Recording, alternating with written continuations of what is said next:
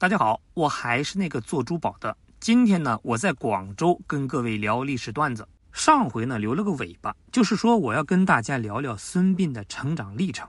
当然了，也只是简单的聊聊。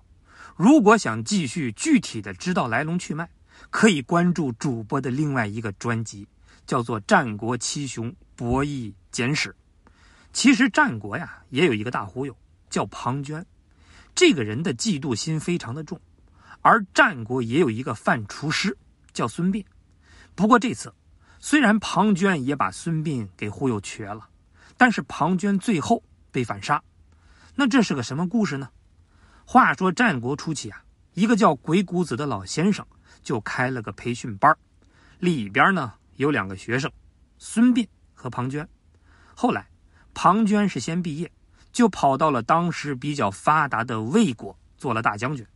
但是总觉得自己身边的人呢用的不顺手，得找一个省心的副手，找谁呢？哎，算日子啊，自己师弟孙膑也该毕业了，于是呢，他就开始忽悠了：“老弟啊，你得多谢老哥想着你啊，我这儿有一个让你双脚离地、声名鹊起的工作，你要不要考虑一下呢？”孙膑虽然是学霸，但是很傻很天真，一听有这么个机会，那是屁颠颠的就来了。还真不错，因为表现出色，很快啊，这个风头都有点压过师兄的意思。要不说学霸有时候智商靠前，情商拉胯呢？你就不想想，你这个师兄到底是个什么脾气呢？庞涓就想了：哎呀，我请你来帮我，可不是让你顶替我呀！你这是部门主管干够了，直奔我这个部门经理来的呀！小心眼庞涓呢就不开心了，他就决定。我必须陷害孙膑，挡住他前进的步伐。那怎么能挡住他的步伐呢？对，让他走不了路。于是，给孙膑啊就用了膑刑。有人说这种刑罚呢是砍掉膝盖，有的人说就是砍掉双脚。反正不管是什么吧，孙膑反正是走不了路了。虽然残忍，倒也实现了他对孙膑的许诺，给他安排了一个双脚离地的工作。但是这事儿，你觉得学霸孙膑能忍吗？可能就是一夜间，他黑化了。他不是死了吗？打死他！报仇！报仇！我要报仇！后来，孙膑有机会呢，就逃到了齐国，遇到了齐国名将田忌。田忌赛马的事儿呢，就不用多说了。总之，通过这件事儿，孙膑是成功引起了齐威王的注意。还当上了齐国的军师，面试通过了，就是下一步复仇。那作为报复，孙膑也要忽悠庞涓了。当时各国变法，魏国就走到了前边，成为最早的发达国家。其他几个小国呢，只能是抱团取暖。这天，赵国把魏国的小弟给惹了，魏国就怒了。于是呢，庞涓带兵直奔赵国要火拼。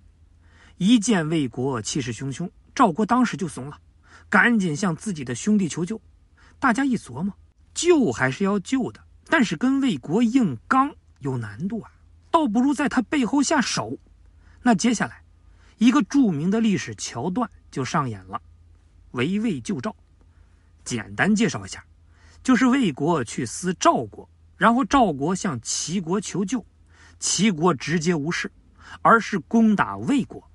魏国急了。怕被偷家呀，赶紧从赵国撤退，回访老家。那这么一来，赵国的围算是解了。那整个的围魏救赵的故事里，孙膑的角色就是出坏主意的，啊，不是军师，军师。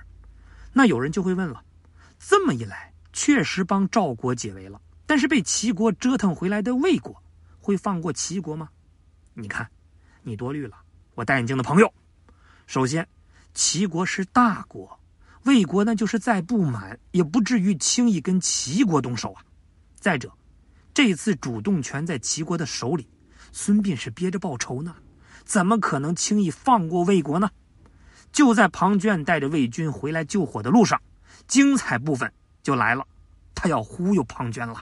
眼见庞涓杀过来，孙膑安排一个小部队去骚扰，一边骚扰一边表示打不过，引着庞涓是一路的追赶。本来人家庞涓呢，就是想回家救火，可是半路上遇到这么个软蛋，这便宜不占白不占呢，自信心是瞬间爆棚，气血上涌，燥热难当，直接连装备都不要了，都给我撒丫子追！当时军中呢就一首歌，循环播。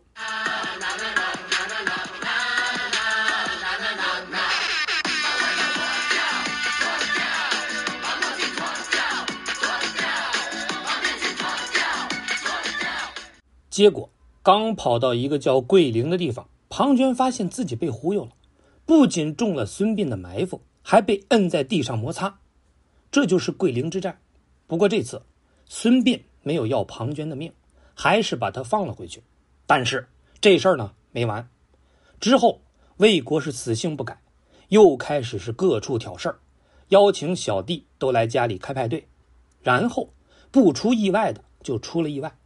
最贴心的小弟韩国，竟然驳了他的面子，没来，这还了得？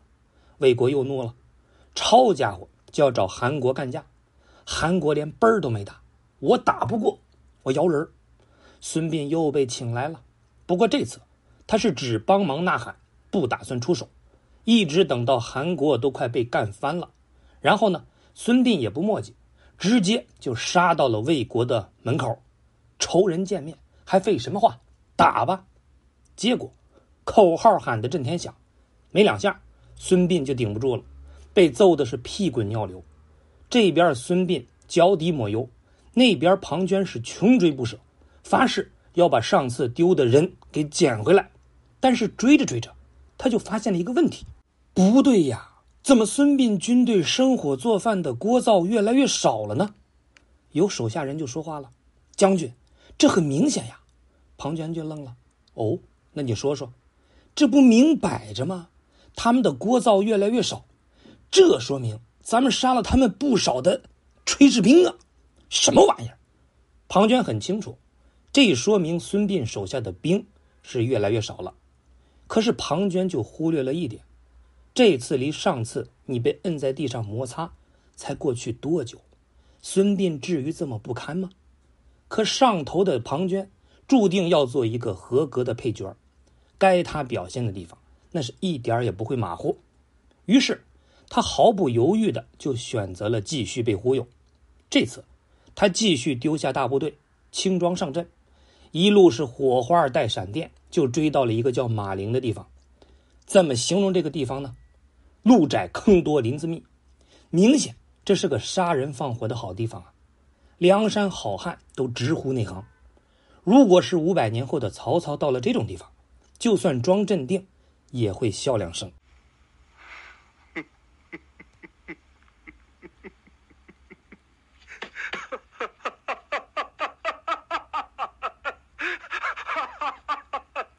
丞相，何故大笑？我不笑别人。单笑周瑜无谋，诸葛亮少智。若是我用兵先在这里埋伏一军，将会如何？啊？呃，嗯。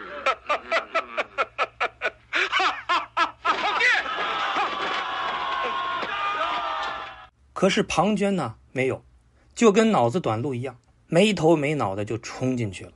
等好容易找到了路。都晚上了，有士兵就隐约的发现前边有棵树被剥了皮，上边呢好像还写着字儿。庞涓带人是举着火把凑过去看，还没等读完，四周的箭头就跟不要钱一样，就射到了他的身上。原来树上刻了八个字儿：“庞涓死于此树之下。”所以今天很多人老说“见光死，见光死”，其实。庞涓才是见光死的历史第一人呢。也许中间呢有很多隐情，但毕竟历史是胜利者书写的嘛。从此，孙膑名扬天下。那通过两期节目，大家可以感受到，打仗可不就是互相忽悠、考验心理的过程吗？而兵者，诡道也，正是体现了《孙子兵法》的核心。那行吧，故事呢就聊到这儿。知道下一步你该干什么了吗？还不去买本书读一读？